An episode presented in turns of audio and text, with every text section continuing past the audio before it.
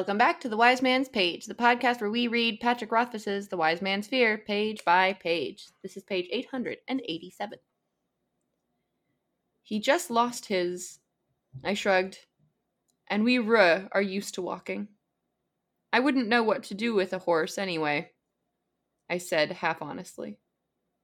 The big man gripped the reins and gave me a long look, as if he wasn't quite sure what to make of me. Is there anything we can do for you?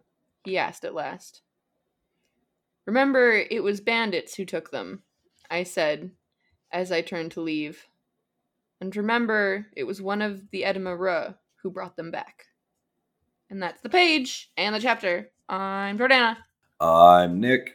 And Jeremy is away collecting horse apples for Jeff?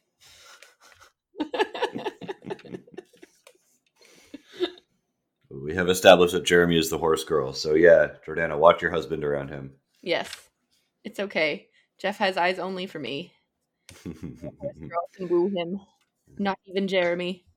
Uh yeah, not a lot on this page. Um except for the most obvious thing, which is just that he's like, it's bandits, and the road did, did you a solid. So you know, spread that around. Yeah, and like that's the last thing. Like that's the that's the thing I want to leave you with. That's the last word. And it is uh, not only the end of the chapter, but it is the end of the not the end end, but there is it's an interlude in the next chapter. It's the Um, second and- last interlude, though. yeah it's late the interlude and also the interludes tend to like zoom out a little before we get there but we go straight from diegetic dialogue to um to the interlude. It's like a smash cut. It's a bit it's a bit surprising. Obviously that's on tomorrow's page but i do think it's relevant. Um, also we go from this chapter where Kvothe is like being uh, a badass who can handle himself. We were reminded on the previous page that that the mayor, you know, notices and he has lacks he has no serious wounds and he killed half a dozen armed men. Um, in the next chapter, Kvothe gets beat up by bandits. The narrator Kvothe in the in the uh, inn gets accosted by uh, some soldiers. Uh, so I think that there is a clear juxtaposition between like operator Kvothe here in in this section and then what happens next. Yeah, I do think that. Uh, I guess I'm getting to this note a little earlier than we normally would, but I do think that the chapter title is also like a bit of a nod to the reader that there's an interlude coming because it's called Homecoming. Mm, And like obviously the main reason it's called Homecoming is because the girls are coming home. Um, but also it's just like a like I feel like it's like a little tip off to the reader. It's like just so you know, it's coming, interlude coming. I think you're right, um, and I think that it's also I don't know. This is not exactly the same thing, but like all of Kvothe's kind of needs are met, right? Like he's he leaves feeling that he's done the right thing. He had doubts, but he's been reassured many times that he's done the right thing, uh, and he has an opportunity to nurse his own uh, legend as well as rehabilitate the uh, reputation of the Ruh. That's actually another reason he might be like treading very carefully and making sure that he's doing everything relatively lawfully because he wants to show the mayor that like I am a real Ruh. I am not a like criminal and sneak thief. I am extremely just. Um, I do right by the community.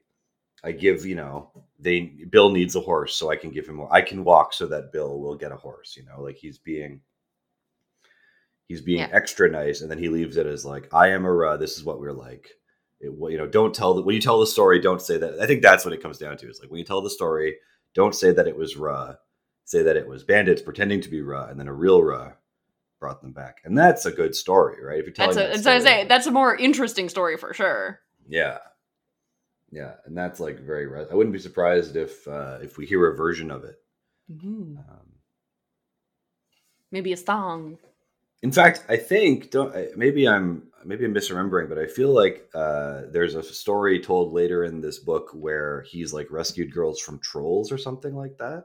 Oh, interesting. Yeah, like the story already starts, but it definitely, you know, his he, he loves to do it. He loves to to uh, nudge his reputation.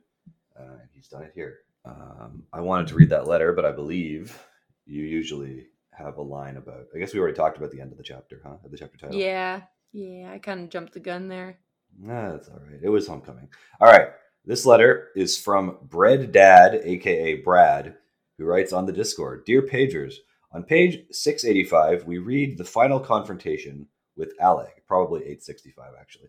We read the final confrontation with Alleg, where he reveals that they were never Ruh at all, but they have just been using it as cover for their thieving ways.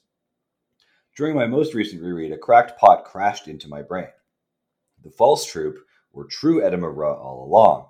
Kvothe is writing them out of his family by rewriting the story, much like he branded them out of the family with the broken circle. It all feels too neat and tidy when Alleg reveals that he lied, that all of Kvothe's beliefs about the purity of the Ruh were reinforced. I don't want to fall into the same trap Meluan Lackless did, but what if this is an instance of Kvothe being an unreliable narrator? Rumors often have a shred of truth to them. The podcast has already discussed the idea that even if his troop were one of the good ones, many Ruh troops may fail to live up to Kvothe's noble idea of them. Part of how he keeps his trauma in check is by idealizing his childhood, family, and upbringing. If Kvothe did have to confront a branch of his family being criminals, wouldn't he want to tweak that in his retelling? He is always happy to acknowledge his own mistakes, but he would never disparage the honor of the Edema Better to just say they were never true Edema to begin with. Perhaps he even believes it. Who knows how much his memory of that night has been twisted up with all of the horror he's had to endure, perpetuate, and justify. Signed, Brad. These are good and cogent. Am I using that word correctly? Yeah. Yeah. Good and good and cogent thoughts. I feel like we've kind of already talked about this though. A little bit. I, I don't think we ever really talked about Kvothe like actively rewriting the story. I don't think we've ever like That's fair, yes. had This cause to narrator moment. yeah, like we've we've I think we've we've had cause to believe that Kvothe would like gloss over something or leave something out, but we've never had reasonable cause to think that he might actually be changing the story. And Brad raises a good point. Like if there's ever a moment where he might actually like change the details of the story, it would be this, wouldn't it? Yes, and I like I don't I don't s- subscribe to that because I think that even if he was changing the details, I do think that he would actually believe those things. Like if they weren't a real or if they were a real Ruh troop, I think that even if at the time he had made that realization, he would have conveniently forgotten it and like made himself believe like no, they are not and and Yeah. then it would become like like he- it's not that he's lying it's that his truth is not real like if if that were the case does that make sense Kind of. You mean like he sort of misremembered it, like Yeah. inten- intentionally?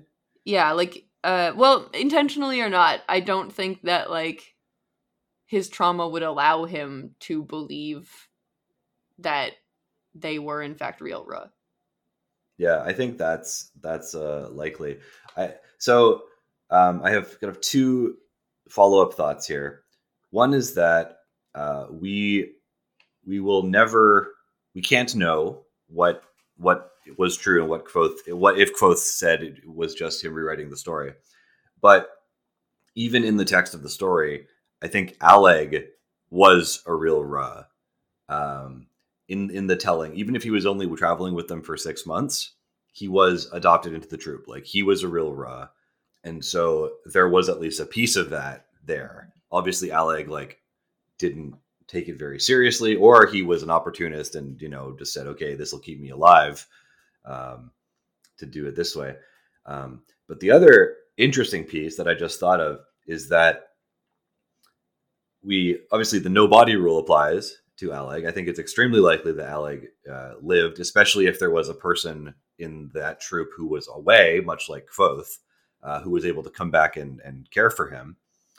And so it's possible that we will actually see Alleg again in the frame narrative, who will say that's not how it happened, and that would be an opportunity to to explore that if if we get another perspective. In fact, never so far uh, except for when uh, Bast talks about what Denna looked like, because Bast has seen Denna. I don't think we've ever had anyone say, "No, no, no, that's not how it happened, Kvothe," because I was also there and I saw that. There's never been cause for that. Um, possibly because everyone who who has been involved is is dead, or you know, Kvothe has cut ties with them.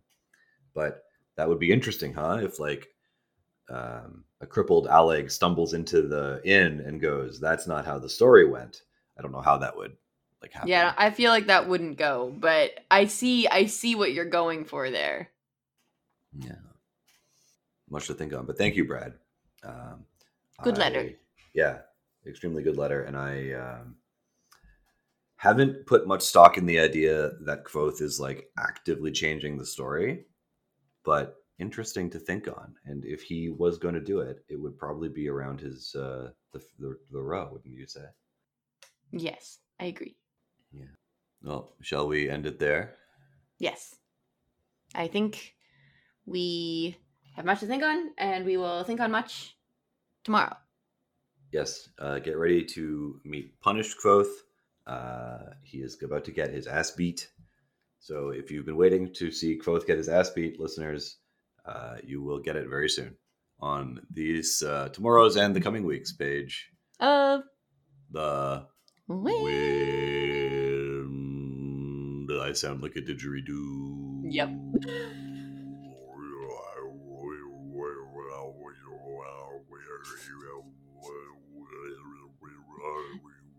I think you can stop now.